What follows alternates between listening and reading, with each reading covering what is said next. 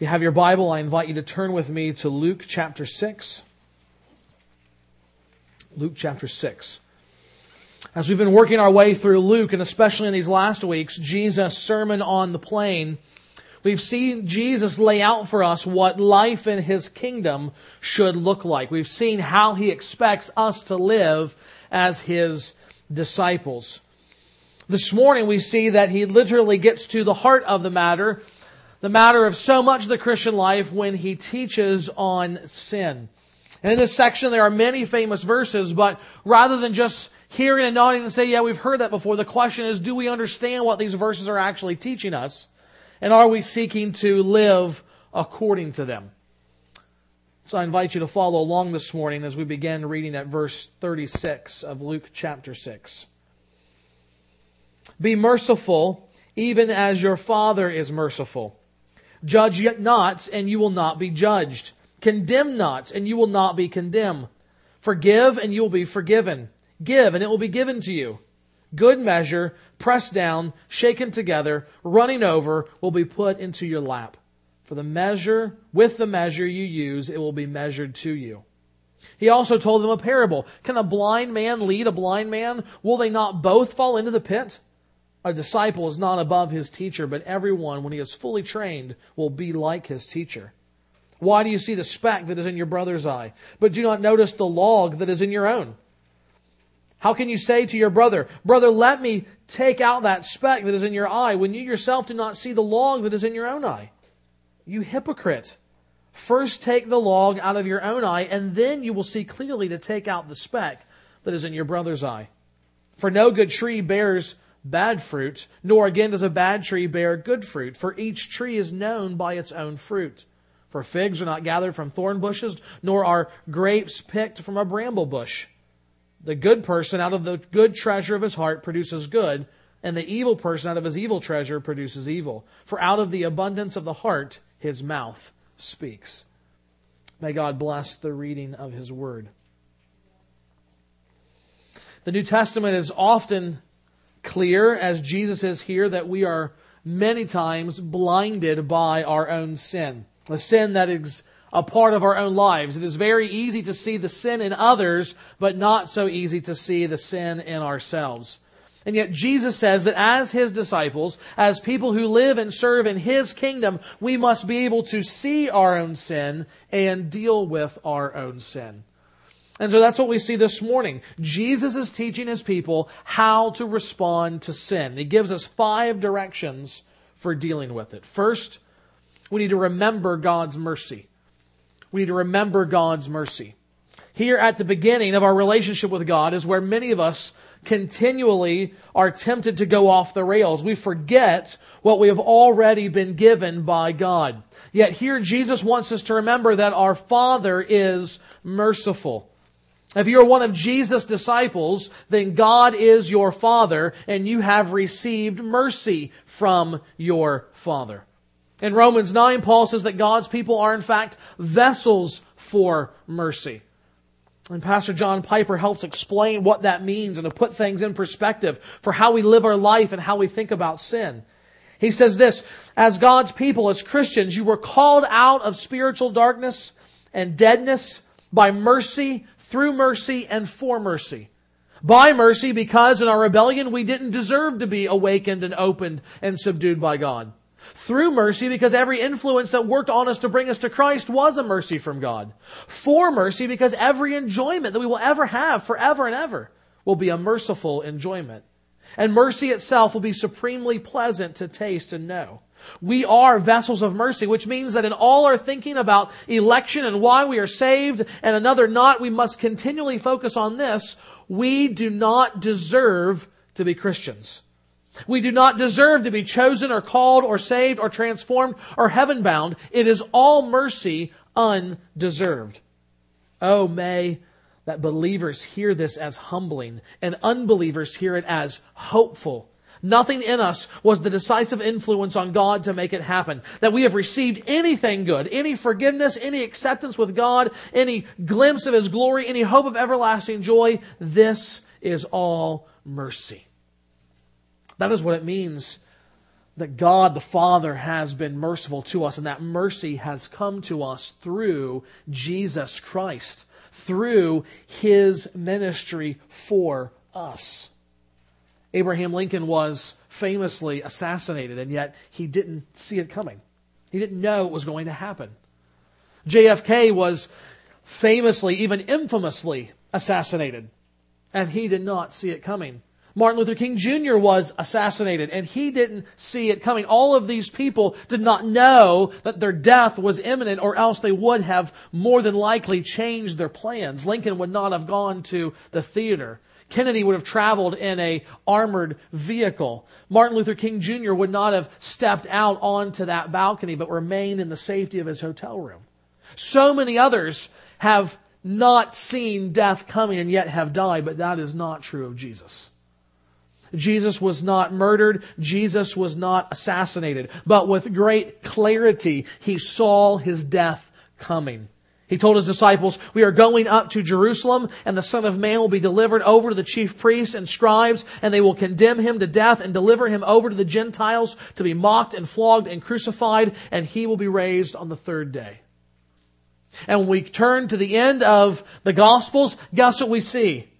We see Jesus going up to Jerusalem. We see him being delivered over to the chief priests and the scribes. We see that he is condemned by them to death and he is delivered over to the Gentiles, to the Romans, where he is mocked and flogged and crucified. And we see him rising again on the third day. You see, Jesus died as an act of mercy for his people. He did not die as an accident. He did not die as a good person or a martyr. He died as a sacrifice and he went willingly to it. Why? That he might offer himself up for the atonement of his people's sins. God did not need to extend forgiveness to us, and yet in His mercy, He does. And He does it through the offering of His own Son, who bears God's wrath against our sin on the cross and yet God brings him back to life again. Now, why is it important to start there? Why is it important to begin with those gospel mercies that come to us? Why do we begin here as we think about dealing with sin? It's for this reason, remembering the gospel mercies of God to us in Christ makes us bold with sin. Now, what does that mean? Well, first, it makes us bold in our understanding of sin. It, it allows us to see the, the, as the Puritans used to call, the sinfulness of sin. We get to see just how horrible it is. We get to see just how terrible it is, just how offensive it is to God.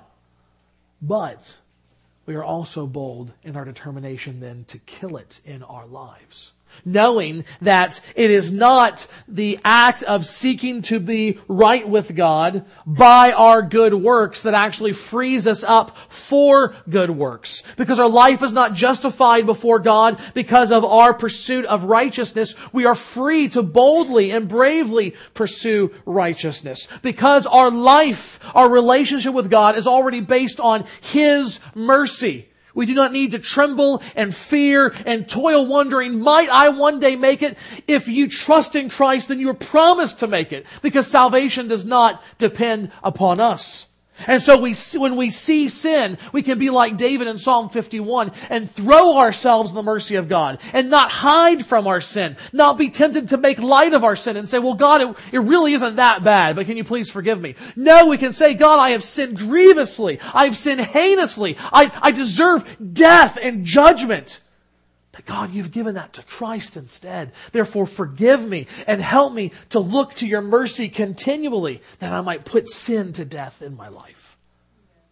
As Jesus' disciples, this is the starting place for how we, how we look at sin, how we respond to sin. It begins by remembering who we are in Christ, by remembering God's mercy. But secondly, as Jesus' disciples, as we respond to sin, we must rethink our attitude. You should rethink your attitude. Look at the principle of verse 38. Jesus said, good measure, pressed down, shaken together, running over, will be put into your lap. For with the measure you use it, it will be measured back to you. Now, what is this idea of good measuring, of pressing down, of shaking together? All of these things uh, are probably unfamiliar to us because we don't live in the same kind of market-driven society that Jesus did. And by that I mean a literal market.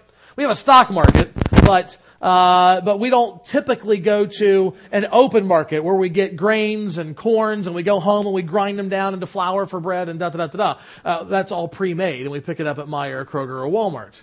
Okay? Maybe we go to a farmer's market and, and get fresh fruit, but that's not what's going on here. Okay? To get some idea of what's going on here, think about the last time that you bought a bag of potato chips. You get that family size and think this will be great. So We'll have this for a community group. This will be enough to feed everybody. And, and you open that thing up and what, what do you find? Half of it's air. You're thinking, dude, who stole my chips? What did I pay 350 for this for? Half of it's air. Likewise, in Jesus' day, when you went to go and buy things, it was not always measured by weight, but sometimes volume, specifically corn. So you would take your, your container that, that, that was the, the designated amount, uh, a, a, kind of earthen vessel, and what you wanted, first of all, was a good measure. You didn't want the guy to just kind of dip his ladle into the corn and drop some in there and say, there you go. You say, no, no, no, give me a good measure. Dip that thing in there as deep as it'll go and pour that thing in there. And then you didn't just walk away if it was, had a little mound on the top. No, no, no. First of all, you, you, you would begin to sift it. You would begin to shake it. You would twist it like this so that all of that corn would begin to settle. And then you would, you would bang it on something. Maybe it was your leg or maybe it was, uh, the back of your donkey or whatever it was, but you'd bang that thing down, you would shake it, you would press it down, and then you would say, top me off. Because you're not paying by weight, you're paying for the whatever amount you can get into that container. And so Jesus is saying, look, you have, you have received that kind of overflowing, superabundant mercy from God, and, and therefore, that is the principle by which you should show mercy to others. He is saying, when you see some sin in someone's life, what you should do is not immediately jump on it. Rather, you should remember this principle of good measure. Don't just pour out a little bit of mercy, a little bit of love, as if you're seeking to check it off a list or, or, or put on a good show. Pour out mercy like you mean it. Press it down, shake it out until it's running over in the lap of the person you're giving it to. Why? Because Jesus says if you treat people that way, that's how he will treat you. Now, frankly, that's astonishing to think about. If you treat people that way, that's how God will treat you. But what does that mean practically? Does that, that, does that mean it's an absolute saying? That to the degree that I love and forgive and am merciful, then God will be loving and forgiving and merciful to me and therefore will, will allow me to be saved? Does it mean that if I am generous and abundant with people that God will automatically be generous and abundant to me? The answer to that is no. And we see throughout Jesus' own teaching, but especially the whole Bible, that just doesn't hold up. Jesus is speaking as a teacher of wisdom now, saying this is the generally true principle in God's world in the way that it works. Our relationship with God, the Father, is like any child with a father. If my children are obedient to me, if my children are loving and kind towards me and to their siblings, and especially to their mother, guess what? I want to be kind and loving and generous to them. It, it, produces within me the desire to treat them well when I see them treating others well. But does that mean that I don't treat them well if they don't treat others well? No, frankly, I'm probably too kind and too merciful and too loving, if such a thing is possible for a father to be. Our Heavenly Father is certainly that way. We've just seen it by Him giving us salvation in Christ. Something that we don't deserve can never earn. Nevertheless, the principle holds true. Just as we seek to be merciful and to show it in good measure towards others, it provokes within God the pride of a father who wants to go above and beyond and give good measure of mercy and love to his children as well. Now this has implications not only for how we think about our relationship to God, but to others as well. And what Jesus says really cuts across the grain of most of our modern thinking. So let me just say this morning that if you have, if you have uh, drunk deeply at the well of, of cultural thought, when it comes to things like making judgments and offering forgiveness, then take heart, this sermon is for you. Jesus has something to say about that, and spoilers, he disagrees with our culture. Okay? What does he say? As we seek to rethink our attitude towards others in light of this principle of good measure, first we need to rethink judgment and condemnation. We need to rethink judgment and condemnation. Jesus says, Judge not, and you will not be judged. Condemn not, and you will not be condemned. Now, on one level, what can I say? That's probably the most quoted verse in America, isn't it? Oftentimes when a person tries to say that another person is wrong in their actions or, or in their thinking, what comes out is, judge not lest ye be judged. The good King James Version.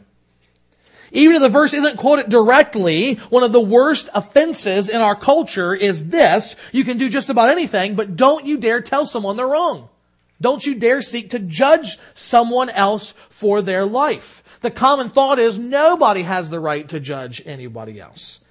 And isn't that after all what Jesus is saying here? No, it's not what he's saying at all. He, he can't be saying that because elsewhere Jesus himself talks about making judgments. Jesus himself makes judgments of others. He looks to the Pharisees and calls them a brood of vipers. I think that's a judgment.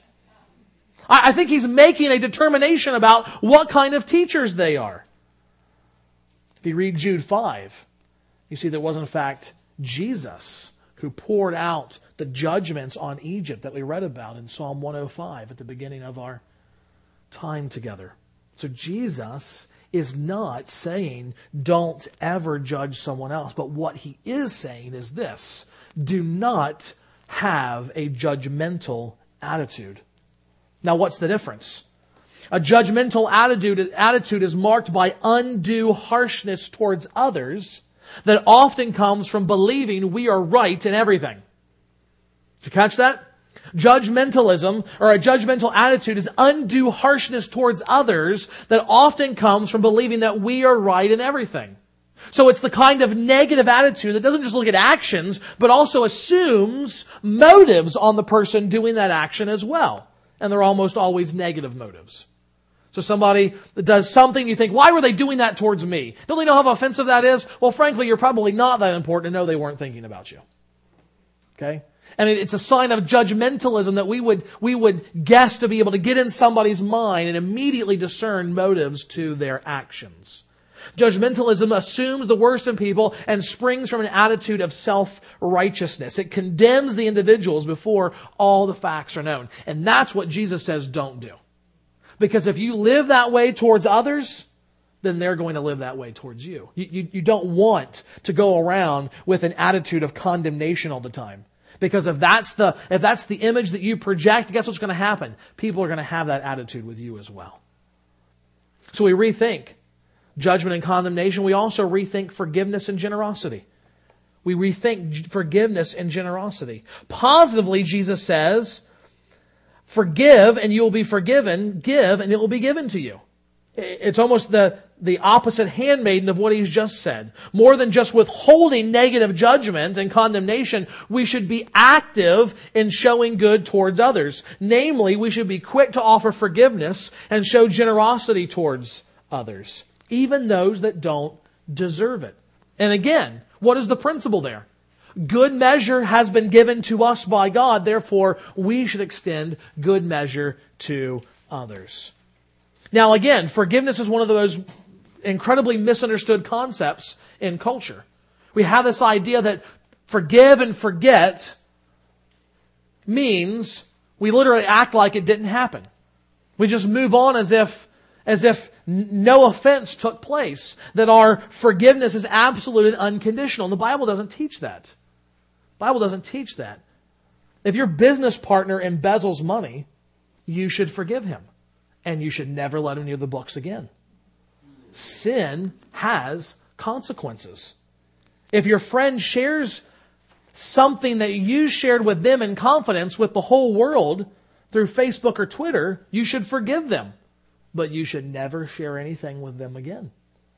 There is wisdom in knowing someone's character and what may or may not be a chronic problem. If someone vandalizes your car, you should forgive them. But you should also let them pay the fine and possibly even the jail time. Why? Because God doesn't say in His forgiveness, no consequences. We, just saw it. There were steep and heavy consequences to our sin, namely the death of Christ. And yet God forgives us. Likewise for us, forgiveness does not mean just a blank check to say, oh, fine, do, do whatever you want. It doesn't really matter. It does matter. But there's a difference between allowing the fruit of someone's behavior to be realized and forgiving them, not holding it against them anymore. Forgiveness is about letting go of feelings of anger or hatred towards a person. It's about not holding their actions against them, against them in the context of a relationship.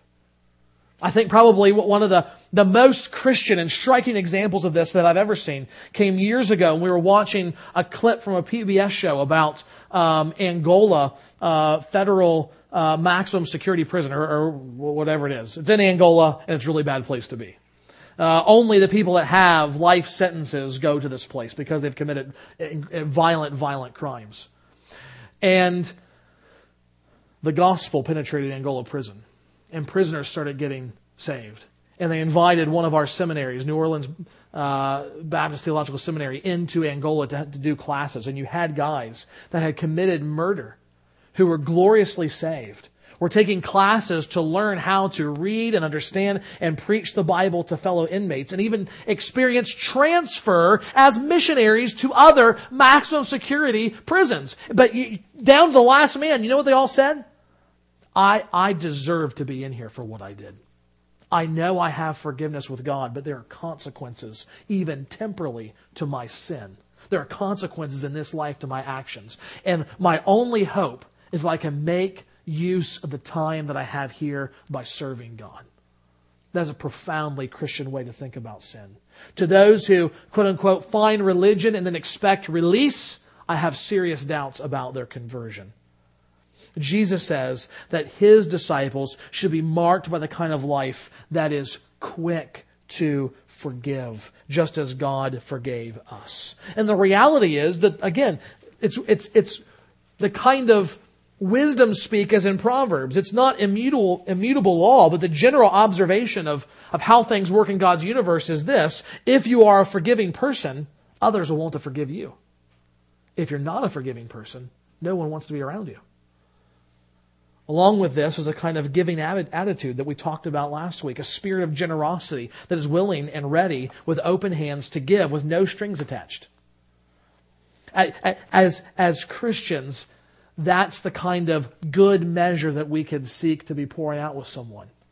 So someone gets in a bind and they say, you know, I, I, uh, I've got lots of bills and I've not been the best with my finances. Uh, I've, I've, I've had a setback at my job and I really just need $50 for groceries to, to, to get me through the rest of this week. What should we do as Christians? Should we give them the $50? No, we should give them $150.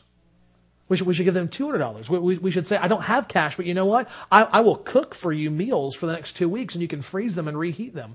I will, uh, I will pick you up and take you to work so that way you don't have to spend gas money. Whatever it is that we can do, the point is, we don't just take the scoop and drop it in the bucket. We say, no, no, good measure shaken out, pressed down, overflowing. That is the kind of spirit of forgiveness and generosity that Jesus is calling to. A spirit that is antithetical to one that is, that is steeped in judgmentalism and condemnation, always finding fault with others, but never with ourselves.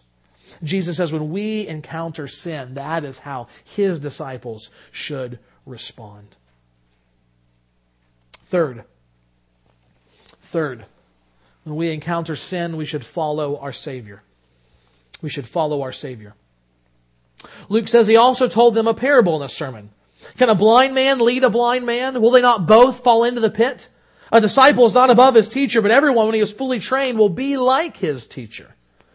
Now, Jesus is great at giving word pictures, isn't he? I know the words are familiar, but stop and actually think about what Jesus is saying here in this illustration. Uh, whenever I read this, it, it's not it's not the same, but uh, it's still funny in my mind and it stuck with me. And so when when I hear the blind leading the blind, I actually think about uh, the blind leading the deaf because of an old Gene Wilder and Richard Pryor movie that I saw way back uh, on some Saturday afternoon. One was deaf, one was blind. They kind of knew each other, and they had both witnessed in their own way a crime that had taken place. And the criminals were then after them. And so they, it was kind of a, a very odd bosom buddies movie as they're trying to escape from these criminals that want to do them in. And at one point they've been tied up and they've managed to, to get released, but they can't get to each other. So they're trying to navigate through one blind, one deaf through this building. And so, uh, so the blind guy is yelling to the deaf guy uh, as loud as he can. He says, "Stomp your feet really loud when you walk, so I can hear the footsteps and follow you out." And so, so, so they're both still handcuffed, and the one guy is stomping as loud as he can uh, through the, through this place. He can't hear anything, and he yells back, "I feel like an idiot!" And the blind guy says, "You look just fine to me." And there they go on out the door. It, it, now you know why it sticks in my mind. Jesus presents something even more absurd. He, he, he, presents to us this, this blind man uh, groping around in the dark, unable to find his way, and he says, Hey, can anyone help me out there? Can anyone help me? Another man says, Sure, I'll, I'll, help you, I'll guide you. But he too is blind. So here they both are, both, both groping around, and they finally find each other. The guy says, sure, sure, come on, I'll help you. And he's still walking around as well, completely unable to know where in the world he's going, leaving this other blind man. Jesus says, what's going to happen to those guys? They're both going to fall into the pit. Utter disaster. And this is not like pit-like, you know, it's not really a good word. It's not a good translation. It's, I think of like the, the ditch on the side of the road. This is like Grand Canyon. I mean, that, that, that's, that's the word picture there. It's, they're not going to bust an ankle. They're going to bust their head if they go over. It's, it's imminent doom and absolute disaster. Now, what is Jesus talking about here? Well, he's talking about this simple principle be careful who you follow. Be careful who you follow. On one level, Jesus is surely condemning the Pharisees, who he elsewhere called blind guides. But remember that Jesus here, his words are aimed at his disciples. So he's not just looking out there and saying, yeah, look at those bad guys out there. No, no. What he is saying is he's putting the burden on us. He's putting the burden on his disciples. And he's saying here, we need, you need, if you're going to be my disciples, you need to evaluate who you're following after. You need to evaluate what kind of leadership you have in your life. Why? He says, verse 40, because a disciple is not above his teacher. But everyone, when he is fully trained, will be like his teacher. He says, whoever your teacher is, whoever it is you're following, whoever it is you're learning from, you are being molded into their image. So you'd better get it right. You'd better get it right what kind of teacher you're following after. Now let me just take a minute and probably step on some toes, including my own. Let me take a page out of the book that Carnegie didn't write, How to Lose Friends and Anger People. Okay? But as we seek to apply this to our lives in more than just general ways and specific ways, sometimes this is what we have to do. We have to take the lumps. And as Voddie Baucham says, if you can't say amen, then say ouch. The reality is in this country that most Christians politically line up with a conservative political party. And frankly, more than half of America lines up with a conservative political party in all the polls. The problem is there is now a media empire that, that is driven by this conservative political attitude. And the reality is this, most of us would benefit immensely from turning off their radio programs and their 24 hour news cycles. Most of us would do well and benefit spiritually from stopping to listen to all that. You say, well, well, why is that the case? A couple of reasons. First of all, those people are not simply reporting the news, they are commenting on the news, and most of them are not Christians. They may be driven by conservative political ideas, and they may even have some good things to say, but fundamentally their worldview is not that of a Christian. That comes not only from what they themselves say about their faith, but also in the things they say that directly affect their faith. It simply does not line up with the Bible. And so day in and day out, you are being trained to think with political, conservative political savvy, but not with the mind of Christ. Turn the things off. Secondly, and this goes largely hand in hand with the first, many of those commentators are driven by anger and indignation. I mean, you, you, you, turn on the radio and you listen to their commentary and there is constant yelling. There is a building up of emotion that, that, and the, why do they do that? Because they want you to get angry. They want you to get indignant and turn in tomorrow to see what can we be indignant about together. It is driven by ratings and misplaced priorities in life. As not just a Christian, but as a Christian. But not just as a Christian, as a citizen of this country, I'm not entirely happy. I'm less than thrilled. I'm very against many of the things that our current politicians are doing. But if that's all I worried about every day, hours on end, got worked up and angry about what is going on in Washington DC, you know what would happen? Corruption of my soul. I don't want to be a person driven by angry politics. I want to be a person driven by the love of God. Because that's the most important and fundamental relationship I can possibly have. And yes, when I'm driven by the love of God, when I'm driven by the gospel of Jesus Christ, that will affect how I think and how I live and how I vote. But I'm not going to invest my time following blind guides down a blind alley. Jesus does not want us upset and mad all the time. It's not good for your blood pressure and it's not good for your soul. Some of us, frankly, spend far more time listening to those kinds of commentators and pundits than we ever think about listening to Christ through His Word. Like I said, if you can't say amen, say ouch. But hours upon hours upon hours are often given over to those people, and we are being molded into those image when Christ says, Be careful of your teacher. Be careful who you follow. Whether it is the pure reading of the word or listening to it read through any kind of iDevice and, and DVD and CD, or whether it is queuing up good expositors of God's word and letting them help you to understand what it says, our life should be driven by following following after Jesus. It should be driven by knowing His Word and seeking to understand it and be shaped by it. Jesus said, what does it profit a man to gain the whole world but forfeit his soul? We might say this, what good does it gain a man to gain, uh, what, what does it profit a man to gain political awareness but lose his intimacy with God? Let me just put the final nail in my coffin. Are you being conformed into the image of Rush or into the image of Jesus. That's what it comes down to in many ways. Who is your teacher? If you want to deal with your sin, if you want to grow in godliness, if you want to live like a disciple of Jesus Christ, then follow after Him. Listen to Him, be around Him, hear Him through His Word. The best saints, shepherds, teachers, and preachers will always be those that point you not to themselves, but to Jesus Himself. So don't be led by a blind guide. Let the let yourself be led by the one true guide. Be taught by the master teacher. Be shaped by the perfect example. Reflect the glory of your Savior, Jesus. Jesus has warned his disciples, even us today, about the presence of sin in our life and in the world. He's warned us about the danger of being quick on the draw when it comes to making judgments about other people and condemning them too quickly because of their sin. He's warned us about sinfully giving into the cult of personality. He's warned us about following the wrong people as spiritual leaders instead of following him, the one true leader. He's reminded us to begin thinking about sin by remembering God's mercy. But at some point, we actually need to deal with sin. And that's the fourth thing that we see. We must deal with sin. Jesus, the wordsmith, gives us another great illustration in these verses. One of my favorites, in fact. He says, Why do you see the speck that is in your brother's eye, but do not notice the log that is in your own? How can you say to your brother, Brother, let me take out that speck that is in your eye, when you yourself do not see the log that is in your own? You hypocrite! First take the log out of your own eye, and then you will see clearly to take out the speck that is in your brother's eye.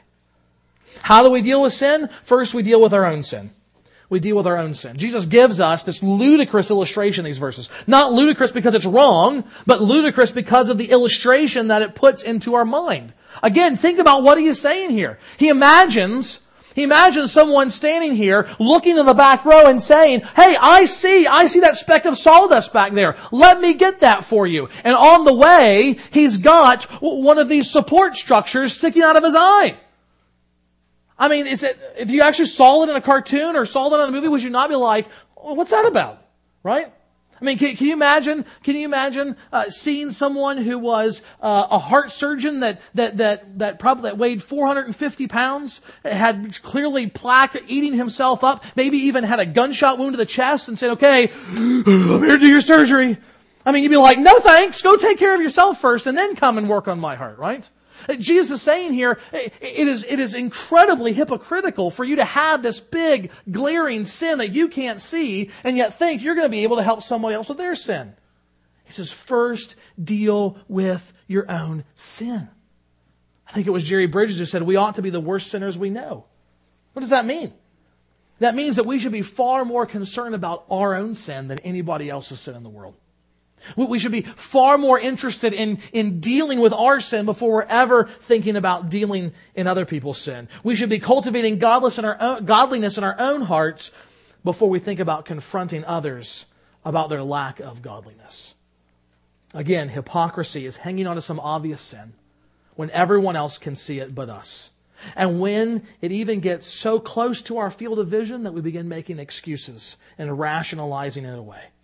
Jesus says we need to get our own life in order before we can ever help others.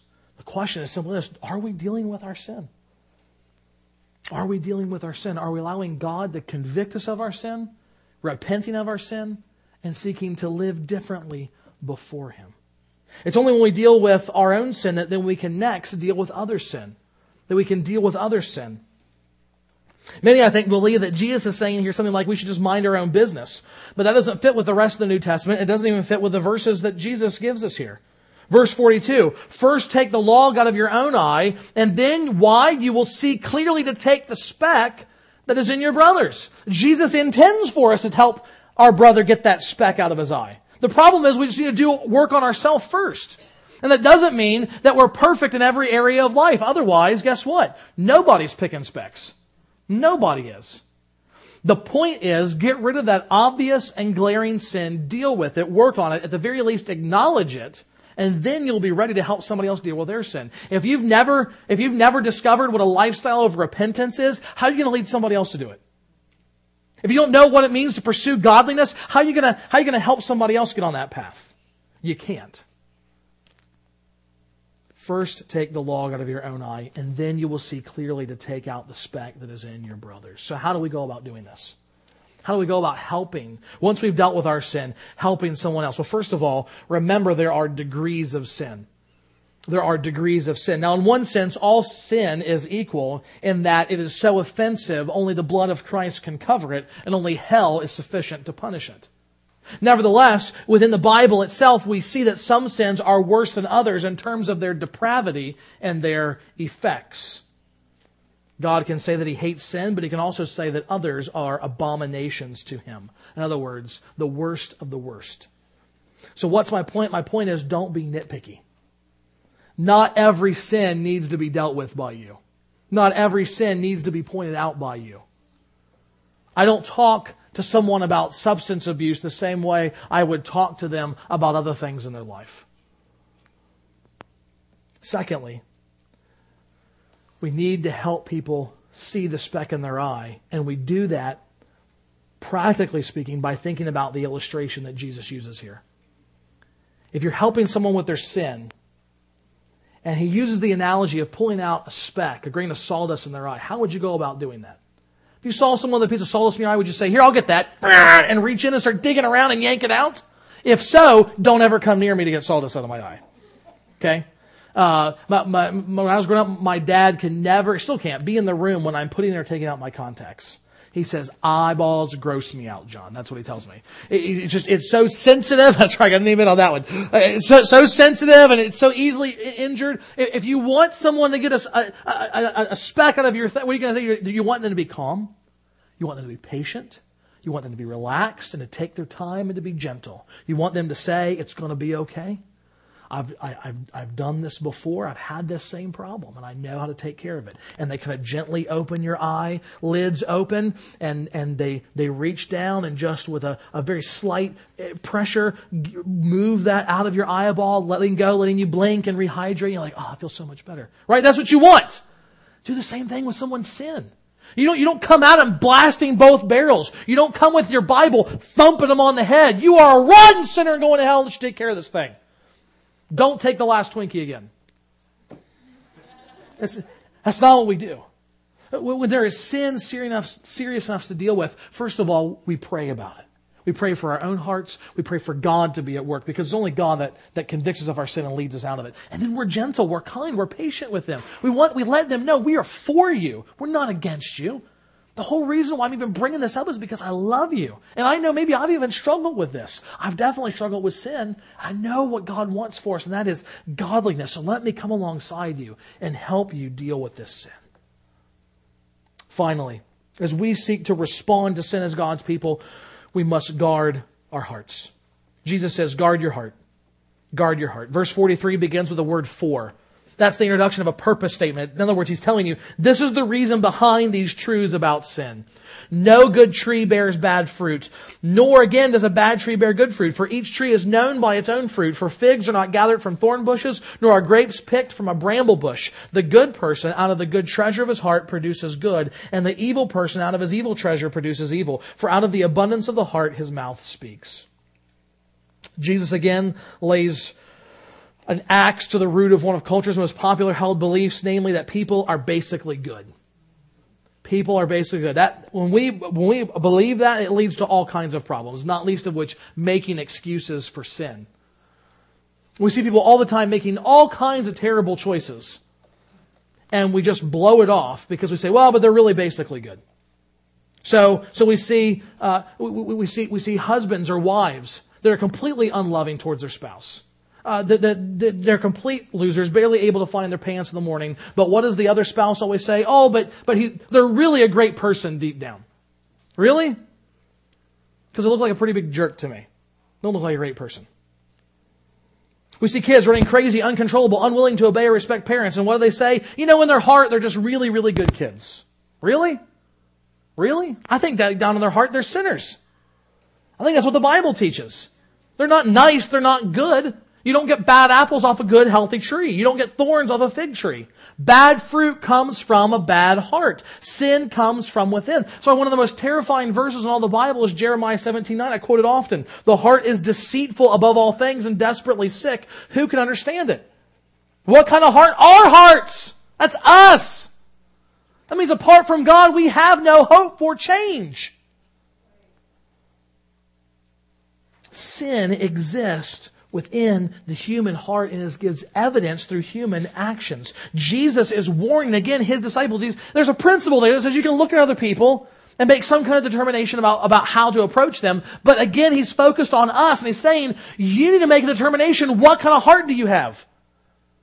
Well, what kind of fruit is being produced in your life? What kind of treasure do you have?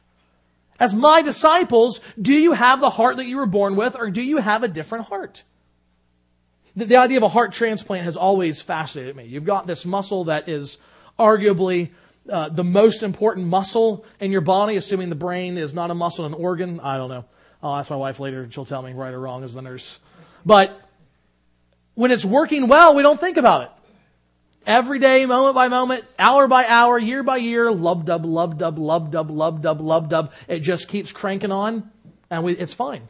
But the minute something happens, the minute we've got that stabbing pain, the minute we go in for a routine check and they say, you gotta go to the hospital right now, there's a problem. Suddenly panic sets in and you're worried about this most vital of muscles, this heart.